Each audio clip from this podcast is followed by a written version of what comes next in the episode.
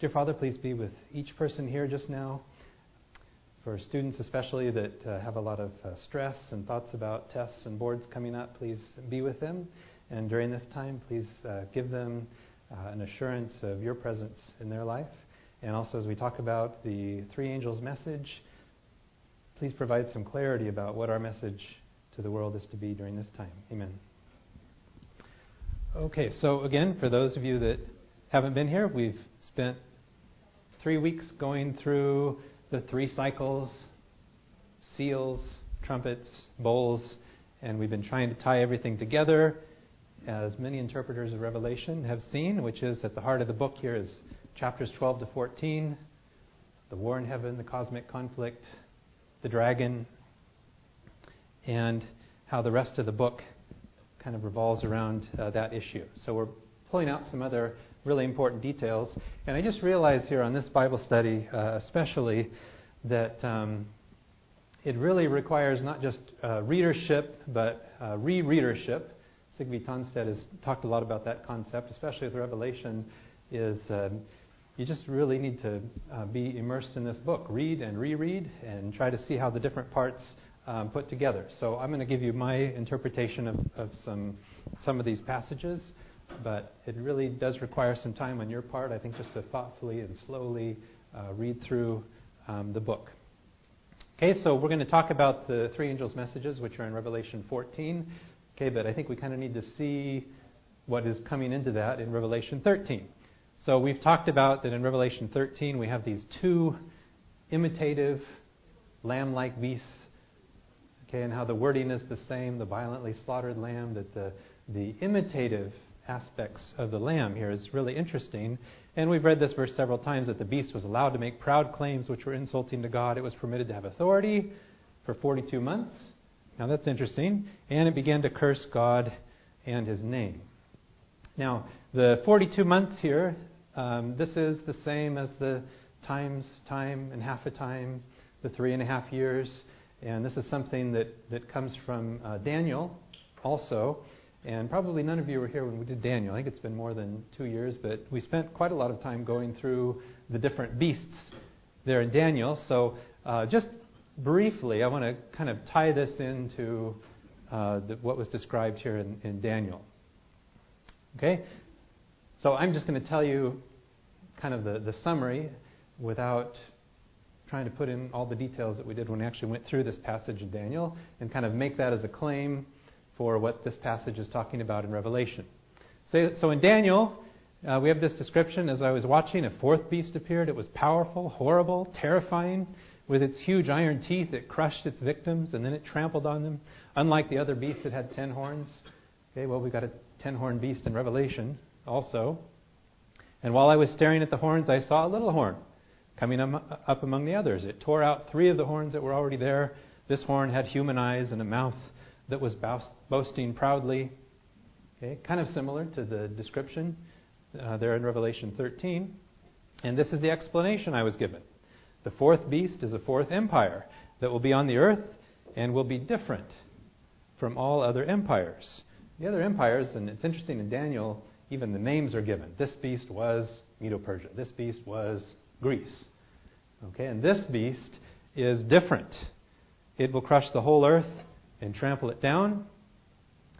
Okay, the ten kings are uh, horns are ten kings who will rule that empire, and then another king will appear. He will be very different from the earlier ones. He will overthrow three kings. He will speak against the supreme God and oppress God's people. And what's interesting about this last uh, little horn is what would appear to be the, the religious aspect of this. Okay, will speak against God, oppress God's people. He would try to change their religious laws and festivals, and God's people will be under his power for three and a half years. Okay, that's the 42 months in Revelation, the times time, half a time. It's the same um, time period that's mentioned here. Okay, and in Daniel 8, this is kind of repetitive all here, also here in Daniel, that out of one of these four horns grew a little horn whose power extended toward the south and the east and toward the promised land. Okay, again, there's would seem to be a, a spiritual aspect to this beyond just a, another kingdom of the world. It grew strong enough to attack the army of heaven, the stars themselves. It threw some of them to the ground and trampled on them. It even defied the prince of the heavenly army. Okay? Could that be a reference to Jesus? Stopped the daily sacrifices offered to him and ruined the temple. People sinned there instead of offering the proper daily sacrifices. And I, I like uh, what we could maybe say as a summary. And true religion, or in some versions just truth, was thrown to the ground. The horn was successful in everything it did. So this last horn, um, unlike just you know conquering territories and all of that, the, the, the spiritual aspect, truth or true religion, was thrown to the ground. Okay, and so uh, again, when we went through Daniel, we said that whoever this is being described, it's a very big foot. Okay, this this last beast and the little horn, um, it, it's someone really large. So the usual in, uh, interpretation of Antiochus Epiphanes, who historically was a, a very minor, small, weak character, that foot is too small um, to fit the shoe that's being described. Okay, and, and if we just read on further about this last uh, uh, little horn that, and about the vision, that the vision has to do with the end of the world. Keep it secret because it will be a long time before it does come true. Again, that wouldn't fit for the the interpretation of uh, Antiochus Epiphanes. Okay? So, with that little brief um, um, going back into Daniel here, if we see the beasts here as Babylon, Medo Persia, Greece, and, and I would like the interpretation that, that the beast here is uh, first pagan Rome, and then the, the little horn coming out of that is, well, why don't I put Catholicism? I'm putting Christianity here, and the reason is that for over a thousand years, the Catholic Church was the Christian church. Okay, you want to come to find out about Christ? There, there's the church. And so I think is perhaps what is being described here is a version of Christianity um, that has some problems. And I'll just list a few. Um, just consider Jesus, his humble life, his suffering. And he would say about himself foxes have holes, birds have ears, uh, birds of the air have nests, but the Son of Man has nowhere to lay his head and you just consider his humble life with the church for over a thousand years, which was powerful, rich. And if you've ever uh, read Martin Luther's description of going to Rome for the first time and seeing what it was actually like and how uh, appalled he was by all of that, how it seemed so unchristlike to him. Okay, again, quite a quite a contrast. And if we just look at some of the things that were said about God uh, during that time, or the implications. Okay, so uh, of course Martin Luther uh, revolted against this whole idea of uh, the selling of indulgences. Uh, I mentioned just the incredible uh, greed of the church during that time. cruelty, where Jesus said, Love your enemies, and now we're burning our enemies at the stake. Okay, that even torture could be justified if maybe it could uh, do something for the better good, or maybe even usher that person into the kingdom. So we have the stake, the Inquisition, we have war and crusades under the name of Christ. Uh, we have uh, the idea that uh, you can't come directly to God, but you need someone in between, okay, that can put in a good word for you. Uh, the doctrine of uh, infallibility and really restriction of knowledge, such great efforts made to keep the Bible out of the language of the common person, had to be interpreted by someone else. Okay, and how many of the Bible translators uh, were burned at the stake for trying to translate the Bible into the language of the, the common people? Okay, all of these things I think are really a, a gross distortion from uh, the message of Jesus, and I would kind of lump in into that the, the doctrine of a, an eternally burning hell. So Lord Acton is famous for the quote: "Power tends to corrupt, and absolute power corrupts absolutely." And the church instead of, again, what, what's the power of the Christian? And we've said, using Greg Boyd's uh, words here, that it's towel power, it's service. And the church instead adopted the power over um, idea. Okay, really joining with the state, using, uh, using all the methods of the kingdoms of the world to coerce and to force. Okay, not the methods of Christ. And uh, so I would take that to this, this first beast there that is being described in Revelation 13. And what's interesting then is we have uh, the resurgence of another beast, another lamb like beast. And I would say this is uh, religious coercion version 2. Okay, that another beast which came up out of the earth that had two horns like a lamb's horns. Again, it's lamb like. Claims to be the lamb, but it's not. It's lamb like. But it spoke like a dragon. Okay, and I would say that is more getting towards um, our time today. Okay, so with that background here, to get into the three angels' message, um, I think this is really the message for our time. This is the message we are to be giving right now. And so Revelation 14 goes into a description of the 144,000, and we talked last time about the significance of having the Father's name written on their foreheads. Okay, and, and here's the message. And I realize we're only going to get through the first two today. Okay, so this is really the two angels' message here today, and next time we'll get to the third. So the first one here is, is really significant. Then I saw another angel flying high in the air with an eternal or an everlasting message of good news to announce to the peoples of the earth, to every race, tribe, language, and nation. He said in a loud voice, Honor God and praise his greatness, for the time has come for him to judge all people. Worship him who made heaven, earth, sea, and the springs of water. Okay, so the, the message here is the eternal or the everlasting message of the good news. Okay, which really begs the question what is the good news? Okay, if you had to write it out in a few sentences, what is the good news? That's the message. Okay, and so uh, we'll just pick a few places here in uh, mainly the writings of Paul to try to make a case for what the good news is. So, Romans, of course, has a lot to say about the good news. The book opens from Paul, a servant of Jesus Christ, called to be an apostle and appointed to spread the good news of, or the good news about, God. God had already promised this good news through his prophets in the Holy Scriptures. And it's amazing, especially in Isaiah, how much the good news is mentioned. This good news is about his Son, our Lord Jesus Christ. Okay? The good news, notice, is about a person. Good news is about the Son. Okay, now what is the good news? Okay, and uh, so Romans 1 16 and 17, this is really Paul's thesis. It's kind of the core of, of the book here, so it's important how we understand these words. For I am not ashamed of the gospel or the good news, for it is God's power for salvation to everyone who believes, to the Jew first and also to the Greek. Okay, but, but what's the essence of the message?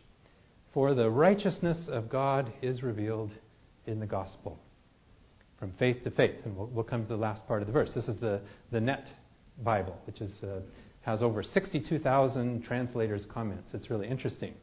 But notice, the righteousness of God is revealed in the gospel. The gospel is about the righteousness of God. Now, many other translations have it this way. I like the Good News Bible, but um, I don't care for this particular translation, which is for the gospel reveals how God puts people right with himself. So this, this passage here can really be translated two different ways. Either the righteousness or the good news is the righteousness of God, or the good news is that we are put right with God. Now, they're both good news, right? Whether you, either way uh, you look at it, but what is the good news, um, you know, in, in capital letters? And you can see here a lot of the more, especially the more literal uh, translations here the New Revised Standard, New King James, New American Standard, the English Standard, TNIV, all have it this way For in the gospel, the righteousness of God is revealed. In the gospel, the righteousness of God is revealed. And I understand that is the more natural way of uh, translating um, this passage here. But I think we can, we can make this case from many other places in Scripture.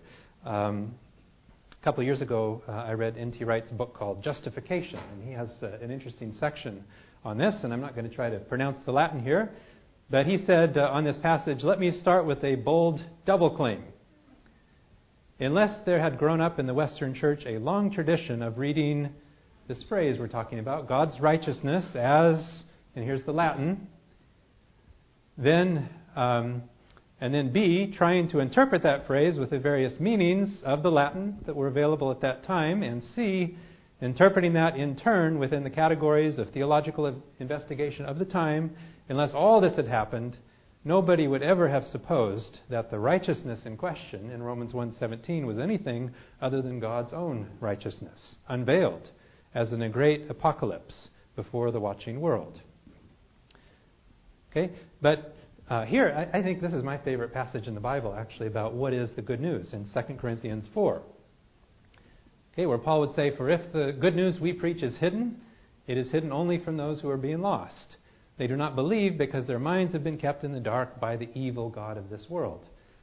Okay, so there is someone who's desperately trying to um, hide or to cloud the essence of the good news from our minds, the evil God of this world. He keeps them from seeing the light shining on them, the light that comes from the good news about the glory of Christ, who is the exact likeness of God. Now, what does that mean? That the devil tries to keep from us the light that comes from the good news about the glory of Christ. What is the glory of Christ? Okay, we often associate uh, brightness with the glory of Christ. But of course, Christ didn't walk around as a bright super being, except on the Mount of Transfiguration. So, what is the glory of Christ? Notice, who is the exact likeness of God? If you've seen me, you've seen the Father. For it is not ourselves that we preach. We preach Jesus Christ as Lord, and ourselves as your servants, for Jesus' sake. The God who said, Out of darkness the light shall shine, is the same God who made his light shine in our hearts to bring us the knowledge of God's glory, shining in the face of Christ. So uh, the good news is the light that comes from the glory of Christ, who is God, who is the exact likeness of God. So, kind of important here. How do we understand uh, the glory of Christ? And uh, a passage we've read so many times here. It's kind of the kind of the core passage that we've used for this Bible study. Jesus, some of his last words to his disciples in the upper room I have shown your glory, speaking to the Father on earth. I have finished the work you gave me to do. Okay, what was it? I spelled out your character or your name in detail to the men and women you gave me. So the, the ultimate glory of God is not so much that he's powerful and bright, that's all true.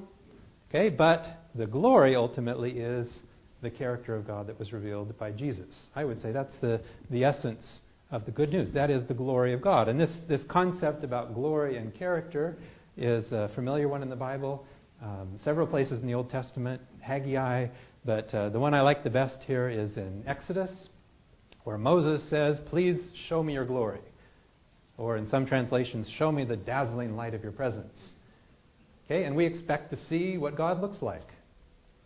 Okay, but instead, the description is that the Lord descended in the cloud, stood with him there, proclaimed the name of the Lord, and the Lord passed before him and proclaimed, The Lord, the Lord, a God, merciful and gracious, slow to anger, and abounding in steadfast love and faithfulness, keeping steadfast love for thousands, forgiving iniquity and transgressions and sin. So the, the glory that came before Moses here was a description, really, of who God is. Okay, so the, the glory and the character, I think we could, we could see as uh, somewhat synonymous here. Okay, and just uh, one more on the kind of the adversary working against the good news. Uh, Galatians opens with some really hard words. Paul says, I am surprised at you. In no time at all, you are deserting the one who called you by the grace of Christ and are, and are accepting another gospel. Actually, there is no other gospel. But I say this because there are some people who are upsetting you and trying to change the gospel of Christ. But even if we or an angel from heaven should preach to you a gospel that is different from the one we preached, may he be condemned to hell. And it's just interesting, I think, that, I mean, who was the first one that proclaimed a false gospel? Wasn't it an angel from heaven? Okay, but that's uh, kind of like in 2 Corinthians, that the evil God of this world tries to keep us from that true message. All right, so just, just a couple of uh, uh, quotes here that I would see in harmony with the description of the good news being about the kind of person that God is uh, from a book called Christ Object Lesson. Kind of uh, tying into this final message to the world, the third angel's message. It is the darkness of misapprehension of God that is enshrouding the world. Men are losing their knowledge of his character. It has been misunderstood and misinterpreted. At this time, a message from God is to be proclaimed a message illuminating in its influence and saving in its power. Okay, what's the message? His character is to be made known. Into the darkness of the world is to be shed the light of His glory, the light of His goodness, mercy, and truth. Okay, that's His glory. The last rays of merciful light, the last message of mercy to be given to the world is the revelation of His character of love. Okay, and, and some of you might be familiar with, with Graham Maxwell, who had a, a real influence on my life, and he heard him say this so many times. I don't need the slide up here, but he said that the good news is that God is not the kind of person that Satan has made him out to be. Since the great controversy began, it has been Satan's studied purpose to persuade angels and men that God is not worthy of their faith and love. He has pictured the Creator as harsh, a harsh, demanding tyrant who lays arbitrary requirements upon his people just to show his authority and to test their willingness to obey. And, and it goes on. So, um, again, that, that good news I would see just all centering in on the kind of person that God is, and that's what we see in the life of Jesus. Now, I would like, uh, even though this maybe gets away a little bit from Revelation, just to finish off the last part of the verse. So, the, in the good news, the righteousness of God. Can we, I mean, that's a, a Latin word. Can we use something other than righteousness? Uh, trustworthiness, uh, character, maybe other things. But uh, that's what is in the good news. And notice that the result has something to do with faith.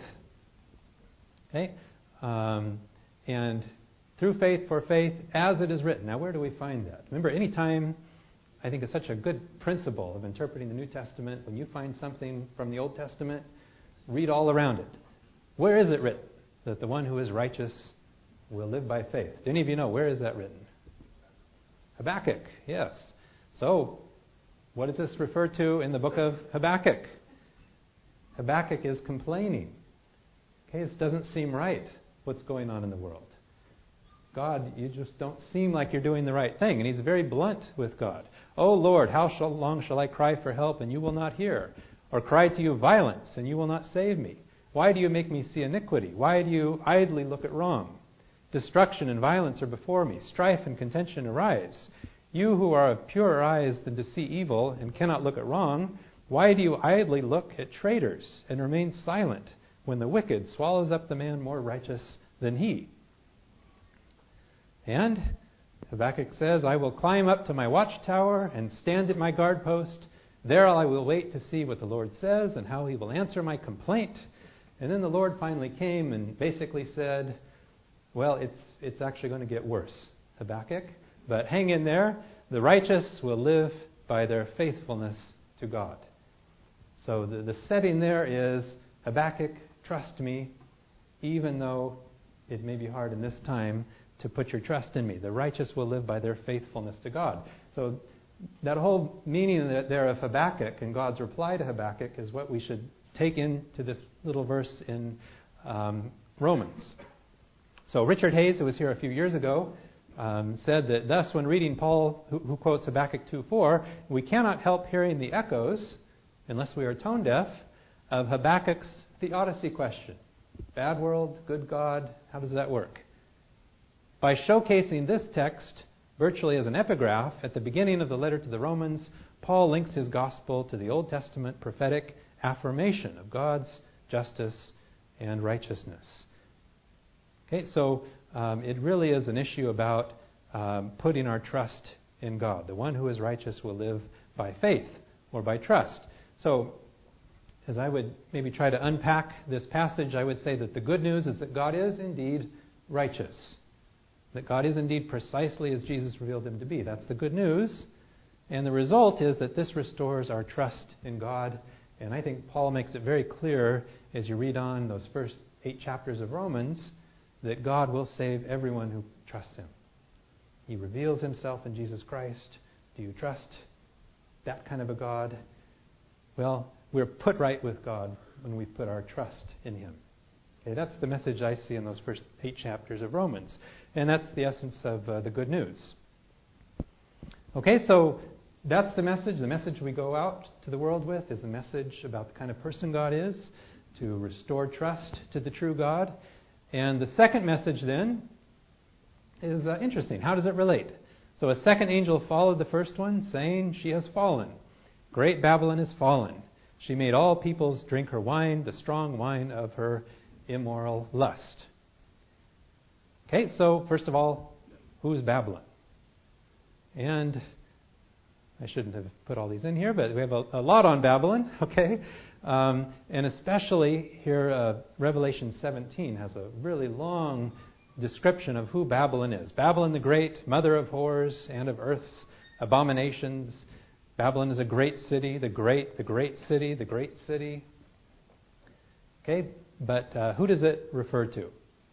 And so we need to read Revelation 17 to understand uh, what is being described in the second angel's message. So the Spirit took control of me, and the angel carried me to a desert. There I saw a woman sitting on a red beast that had names, insulting to God, written all over it. The beast had seven heads and ten horns. The woman was dressed in purple and scarlet and covered with gold ornaments, precious stones, and pearls. In her hand she held a gold cup full of obscene and filthy things, the result of her, her immorality. On her forehead was written a name that has a secret meaning Great Babylon, the mother of all prostitutes and perverts in the world. And I saw that the woman was drunk with the blood of God's people and the blood of those who were killed because they had been loyal to Jesus.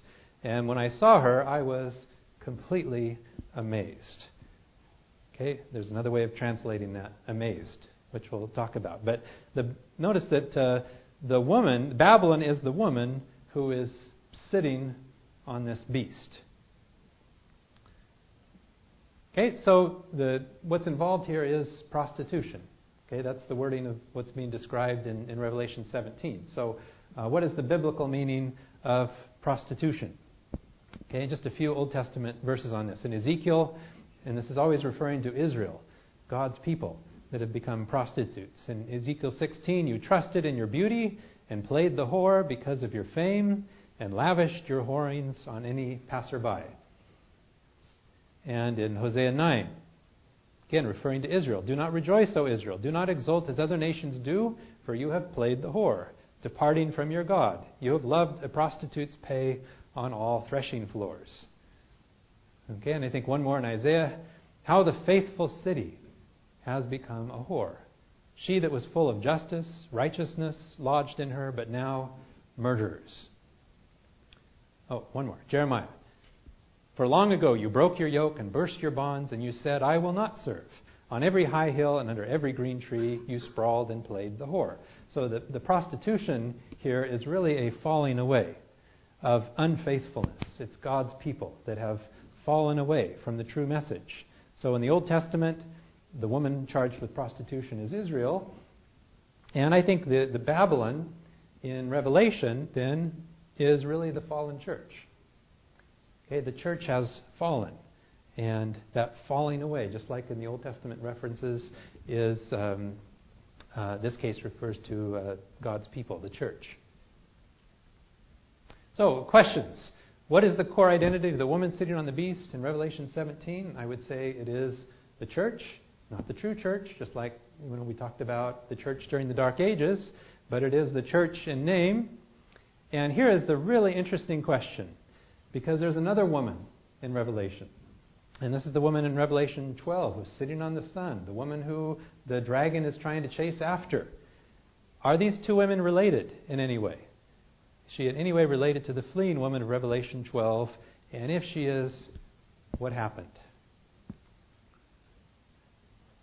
Okay, so coming back here to Revelation 17, that John is carried away in the Spirit. I saw a woman sitting on a scarlet beast that was full of blasphemous names.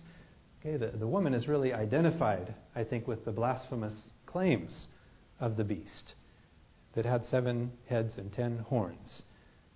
And I saw that the woman was drunk with the blood of the saints, the blood of the witnesses to Jesus.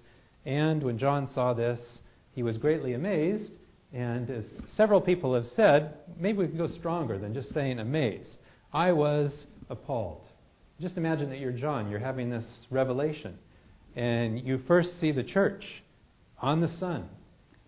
Okay, church in its purity, being traced, chased by the dragon. Okay, and then as the vision unfolds, you now see the church sitting on the beast and doing all the things that is being described. I mean, that is a dramatic, that is an appalling vision. Okay, that the church could so dramatically fall away and actually be united with the methods of the beast. And uh, I would see a lot of this related to, you know, we talk about separation of church and state.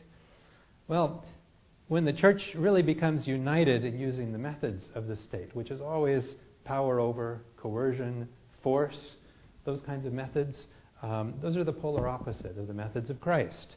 So, very, very damaging when the church really unites itself in presenting itself in that way.